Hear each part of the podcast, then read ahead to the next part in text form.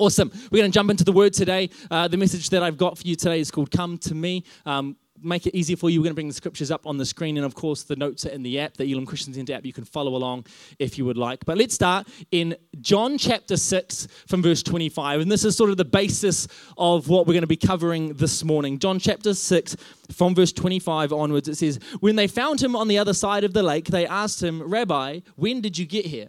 Jesus answered, Very truly I tell you, you were looking for me not because you saw the signs I performed, but because you ate the loaves and had your fill. Do not work for food that spoils, but for food that endures to eternal life, which the Son of Man will give you. That was a title Jesus gave for himself. He's speaking about himself there. For on him God the Father has placed his seal of approval. Then they asked him, Well, what must we do to do the works God requires? Jesus answered, The work of God is this, to believe in the one he has sent. So they asked him, What sign then will you give that we may be- see it and believe you? What will you do?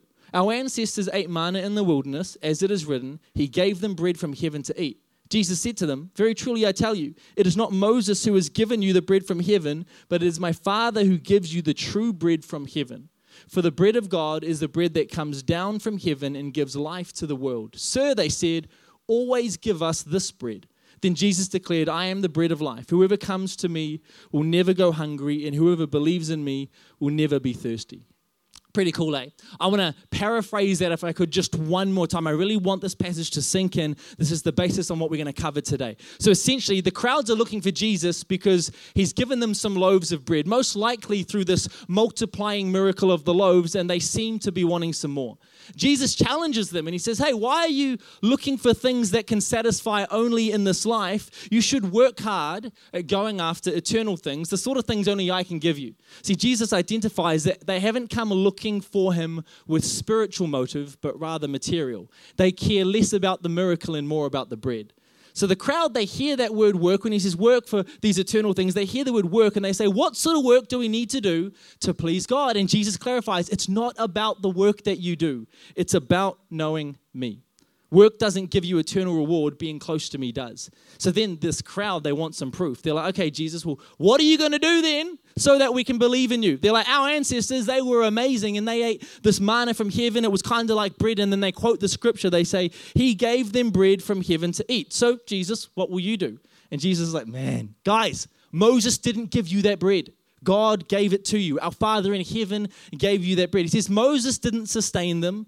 God does. God gives the bread of life. And this crowd are like, Jesus, give us that bread. We want that bread. And Jesus is like, I am that bread. Whoever comes to me will never be hungry. This has got to be one of the most significant lessons that Jesus ever teaches people. And so, by extension, could ever teach us. He, basically, he's saying if you want to live an abundant life to please God and enter eternity, Jesus says, Come to me. Now, I have a real love hate relationship with going to restaurants, especially fancy ones. Now, it's not something we do all too often, especially now that we've got a toddler for obvious reasons. That would be carnage. But I'm torn on the experience because I think me and the restaurant have very different ideas of success. I love turning up. It feels all elegant. You've worn something nice. Someone waits on you, and you justify picking something a little fancy off the menu. But you begin to look at the menu, and it looks ridiculous. Like all of the items that are listed on there. It's like pan seared, grass fed lamb with lightly toasted Himalayan almonds, dehydrated citrus rind with a generous dollop of mint relish, all complemented, complemented with peppered lemon juice, whatever that is. You're like, what is this? I'm like, that sounds delectable. That sounds delicious. There's so many flavors, there's so much going on. That's going to be a good meal. I don't know what half of that means, but I'm in. So you wait way too long, and then eventually someone who walks up with their hand behind their back delivers this meal to your table, and you pause your face while you process what it is that you're looking at. You know it's bad when you paid $40 for that meal, and you're confident you could fit the whole thing in your mouth in one go. See, the restaurant's idea of success is that I would experience this explosion of flavors, this combination that leaves me praising the chef's unmatched chefery skills. But my definition of success is that if I'm going to pay $40 for a main, at the very least, I would leave feeling full. Like, that is my default expectation, and any yum flavors or fancy plating skills after that come as a bonus. And so you leave that evening, lovely evening, but still feeling full and like a lighthouse on a hill. You see those golden arches strategically placed by every on ramp to the motorway, and they begin beckoning you in. Come to me, you hear Ronald McDonald whispering. Come to me and you'll leave full. Come to me and you'll never leave hungry. And you know what? Ronald McDonald's not wrong. It's the worst, right? When you go somewhere expecting to be filled and yet you leave still hungry. It's cool to experience something, but often the experience itself doesn't leave you full. And I think sometimes as Christians, we get so wrapped up in the experience of church and Christianity, and it can feel nice and it's fun to be a part of, and you feel valued, and people are nice to you, and it feels good, and yet you can still leave feeling hungry. I want to crack something open this morning that might come across as a little confronting, but Jesus was outright in his instruction to his disciples. He says, In this life, you can do all sorts of things, you can turn up to things, help with things, very much feel like you're on the right path, but if you're not mindful, you, be, you can become disillusioned at the life you thought you were meant to be living as a disciple of Christ. That's why he warns in Matthew 7. He says, Wide is the gate that leads to destruction, but narrow is the gate that leads to life knowing and pursuing and being in intimate relationship with Jesus, that is the narrow gate. He says to the crowds that day in that passage we read at the start, he says, It's not Moses that provided your ancestors with miraculous provision, that was God. Don't rely on people to sustain you and ultimately provide you every need. You can't get that from people. You can only get that from God. And then he says in Matthew 7 21 to 23, says, Not everyone, this is Jesus saying, not everyone who says to me, Lord, Lord, will enter the kingdom of heaven, but only the one that does the will of my Father who is in heaven. Many will say to me that day, Lord, Lord, did we not prophesy in your name, and in your name drive out demons, and in your name perform many miracles? Then I will tell them plainly, I never knew you. Away from me, you evildoers. That's harsh. He's like, not everyone will enter the kingdom of heaven. He says, only those that do the will of my Father will enter. And then he goes on to explain why the ones he's speaking to won't enter. And it says, because you never, I never knew you. You never knew me. There was no relationship. Knowing Jesus is the will of the Father. Jesus is highlighting that you can do all sorts of things and it can feel good and it can impact people and it's all really valuable. But don't let that fool you into thinking that that is the core purpose for which you've been called. Your core purpose is to know God. Don't rely on people for your sustenance. Don't rely on works for your approval. Pursue God, know Jesus, and rely on Him.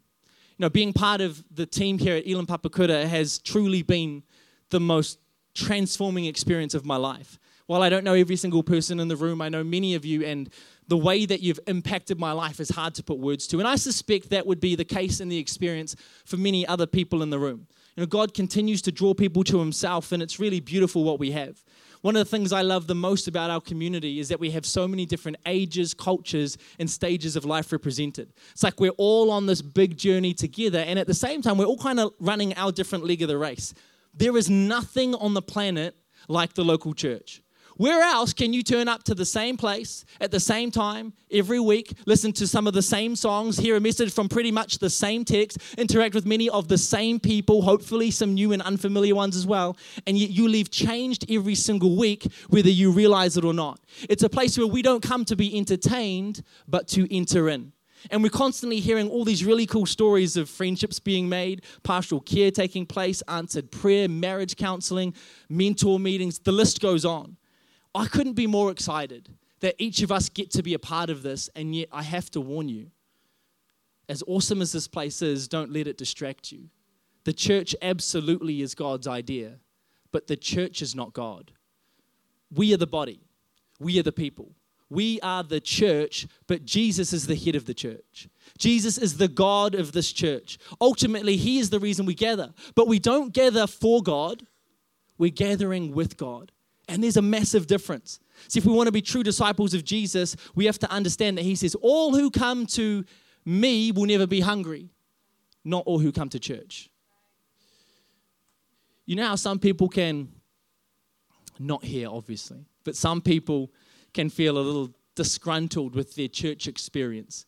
And they say things like, Oh, I wasn't being fed at that church. It's interesting when I hear that because I'm really sorry that that's their experience, but the truth is that Jesus feeds you, not the church. The church should encourage you, it should challenge you, it should teach you, but only Jesus can fill you. Only Jesus can truly satisfy you. Look, you can't possibly be devoted to Jesus while being uncommitted to the church, but you can be committed to the church while being undevoted to Jesus. And I'm not saying that's a good thing, I'm just saying that's how it can unfold sometimes. Jesus people are also church people, but sadly, some church people are not also Jesus people. You know, Darcy and I, we, we love preaching. You know, I'd say that on behalf of everyone that's ever preached here. We love that God's gifted us to do that. We love putting the words together, going before God and bringing a message that encourages you and challenges you. We really love doing it. And it's really nice when, you know, we get nice feedback from you. And this is not a, like, I'm not going fishing. Like, I, I don't, I'm not trying to reel you in to do this. When after the sermon you come and you give nice words of encouragement, it is, it's encouraging, it's uplifting. We don't necessarily feel like we need that, but we thank you when you do give it.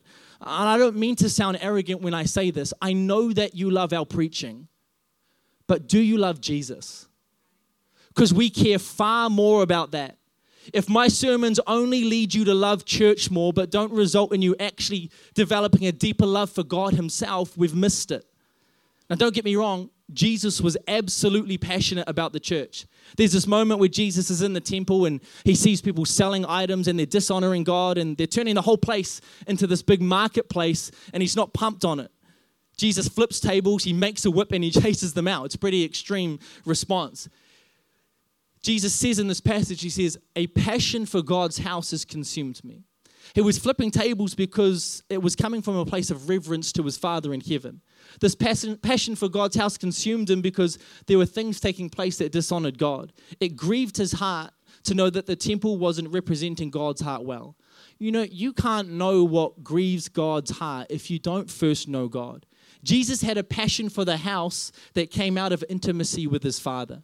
And Jesus said, Come to me, all who are weary and burdened, and I'll give you rest. But some people are out here like, Man, I've been promised rest. And yet I come to church every Sunday and I still feel, leave feeling heavy, and I leave feeling anxious, and I leave feeling unsettled and in turmoil. I know you've come to church, but have you gone to Jesus? Because it's only Jesus that can satisfy. Look, church, I'm not here to beat up church. It's my absolute favorite place in the whole world. It's the only place where you can come and it's like all the things that are different among us fall second to the things that unite us. It's a place where those that aren't accepted in other parts of society can come and be at home here. They can be welcome here because we try our very best within our humanity to see people the way that God sees them. It's a place where our collective faith stirs us all towards repentance and surrender. It's meant to be a place where we meet with God Himself. But when Jesus says, all who come to him will never be hungry, and when he says, all who are weary and burdened can come to him and they'll find rest, this is a promise made to you by a perfect God, not an imperfect gathering of people. Don't get the purpose of the church and the promises of God mixed up. It is Jesus who saves you.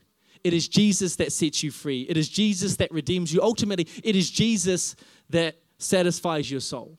But we've got to be church people.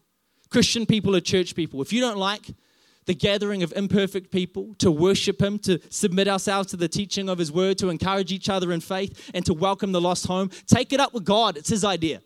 It's His idea that we would do that. You can't be submitted to God and not love the church. In all its messiness, with those songs you don't prefer, and that annoying person that takes your seat, and walking up the stairs for crying out loud. And don't get me started on getting trapped in the lift with someone you don't know. With all those things that make it not amazing, it's still God's design. We, as God's gathered people, are the church, and we are the bride of Christ that He's coming back for. We've got to be church people, but we have to be Jesus people. And there is a difference. Those are two very different things. The sort of Jesus followers that understand that there is no substitute for intimacy. Remember what Jesus had to say to those people that thought that their works were impressive, that their involvement in ministry was impressive. But Lord, we cast out demons in your name. We did the ministry. We prophesied in your name. Look at all this great ministry that we did. Look at our involvement. He says, Go away, evildoer, for I never knew you. We might say it like this But Lord, we had awesome sermons. I served in the dream team. I even did all three sessions of growth track in a row. And I only had one donut each session. You might say, Our Super Sunday was crazy. And I even shouted someone a coffee in the cafe after the service. They don't call me St. Frosty for nothing. You might say all of those things. Now, look, All of those things are absolutely amazing. I know that it brings God's heart joy when we host and welcome people well, when we teach the word, when we use our gifts, when we're generous to others, when we make a difference, and we do it all with love and celebration. But if you get distracted by all of that and don't actually get to know God at the same time, you're going to be sorely disappointed. Because as fun as that picture of the church sounds, you're going to grow more and more bitter because you'll become disillusioned that the church never gave you something it was never meant to give you. Now, there's incredible things that the church will do for you. Probably more importantly, that you could do for the church, but there's some things you can only get from God. Jesus says, Whoever comes to me will never be hungry. And I really want you to hear that I'm not saying, okay, so you need Jesus and not the church. I'm not saying that at all. Every single one of us 100% needs both of those. But ultimately, the point of the church, we, the people of the church, but when I, I, say that, I mean the gathering, the gathering of us together as the church. Ultimately, the point of that and our activities and our ministries is that you would know God, find freedom, discover purpose, and make a difference. That you would walk in the freedom that Christ died to give you. For our time that we've got left, I've got just a couple of thoughts that I hope would encourage and help you to, amongst the brilliance of the church and your involvement in it, to not get distracted and moved away from the God of it. A few alignments that we could make to ensure that we would have a passion for his house just like Jesus did, but that also we would go after intimacy with God himself. The first one is this scripture beyond the service. You know, gathering together to sit under the teaching of the word like this is one of the most significant things that we do as the church. But this moment right here should be your foundation, not the whole house. Now, I have access to the same Bible that you do, and I read it in the preparation of sermons, but the way I read it when I read it for myself is very different. You know, the words of Scripture are a presentation of God's character and His heart towards us. The Holy Spirit illuminates different things that speak to our individual circumstances. He draws our attention to certain things, and He prompts and nudges us as we read. Coming to Jesus looks like coming to the Word regularly. Listening to sermons is great, but this can't be the extent of your Bible reading. It would be like sitting down with your spouse for a lovely dinner on a Sunday evening and chatting about how it's a good idea to stay together and what might come out of your marriage, and then you don't speak to them for the rest of the week. See, the problem with thinking that sermons and podcasts and church involvement would sustain us is that they're very different from diving into the living word itself. They're awesome, but they're different. When Jesus was in the wilderness, he's being tempted by Satan, and Satan says to Jesus, If you truly are the Son of God, why don't you just turn these stones into bread? Surely you can do that. But Jesus recognizes that true sustenance doesn't come from earthly things like bread. He says in Matthew 4, verse 4, but Jesus told him, this is Satan, no, the scriptures say people do not live on bread alone, but by every word that comes from the mouth of God. When Jesus says this, he's quoting Deuteronomy chapter 8 where it's speaking about what God did for the Israelites when they wandered through the desert for 40 years. So you've got two moments of wilderness Jesus in the wilderness, and then he's quoting the scripture that refers back to the Israelites being in the wilderness, both of which would have been very lovely to have some bread. Both of which would have been really nice to have some food, but he's recognizing that in both occasions those things are just temporary. So when he quotes Deuteronomy chapter 8, verse 3, he says, he quotes this Yes, he humbled you by letting you go hungry and then feeding you with manna, a food previously unknown to your ancestors. He did this to teach people to not live by bread alone, rather, we live by every word that comes from the mouth of the Lord. It's not just what sustenance you get, it matters who you get it from. Many things in this life could be considered like bread. They satisfy for a short while, but it's only the word of God that truly sustains and fills you. Here's the challenge each week, spend more time in the Word privately than you do at church publicly.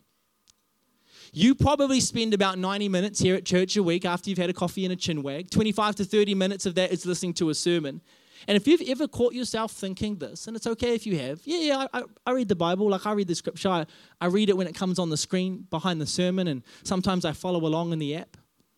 If that's the extent of your Bible reading, I want to assume that you probably leave still feeling hungry. Spend more than 90 minutes in the Word per week and see what happens. That's just under 13 minutes a day. Because Jesus says, All who come to me, come to the Word, spend time with me, be intimate with me, those are the people that would never be hungry. Scripture beyond the service. Secondly, Christ in our conversations. Now, this is a simple one, but when Jesus says, Come to me, he doesn't mean in that allocated hour at the end of the week in that particular building. He says, Come to me regularly because I want to be an integral part of your life. See, you might find yourself in a conversation after church in the cafe where you're chatting with someone and you're reflecting on the sermon and maybe what God said to you during it. Maybe you're reflecting on a moment of revelation you had during worship. And those conversations are so life giving. I want to share this quote. I shared it last week, felt to share it again. Charles Spurgeon said, When two saints are talking together, Jesus is very likely to come and make the third one in the company. Talk of him, and you will soon talk with him. One of the greatest ways that you can come to know God's heart is inviting him into your conversations. Being a true disciple is not just knowing about God, it's actually knowing God intimately. I remember when we were youth pastors back at our botany campus, and there was this one particular Friday night. I don't really remember what was happening that night, but as was usual, we were hanging out in the car park before the service, teenagers everywhere, and I'm hanging out with this particular group of teenagers, and there's this girl, they're about 15, 16 years old. There's this girl explaining how there's this boy that she likes. And she's not sure if he likes her back. And so she's trying to figure out if she should go after this young man. Well, in my mind, I'm thinking, You're 15. The answer is no. You should not do that. That guy's a mongrel. Don't do it. But externally, I said, okay, have you prayed about it and asked God what he thinks? She laughed in my face. She did. I can have that. I can have that effect on people. She literally laughed in my face, and she said, "What? Why would I ask God that? He doesn't care about things like who I date." I said, "Oh, He cares even more than you do." She was like, "Seriously? Seriously?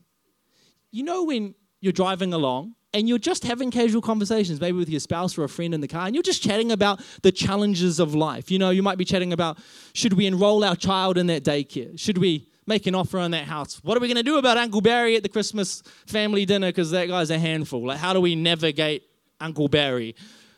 Should I go back to study to further my career? We're going to drop down on the income. Like, how are we going to do that? Invite God into those conversations.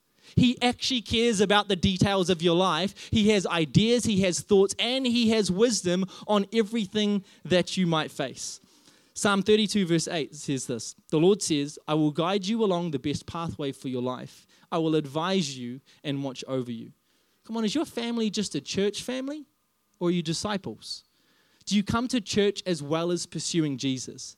It's also a great idea to invite God into the conversations you have with your kids at home. You know, if you've got a snotty nosed teenager, you might know what it's like.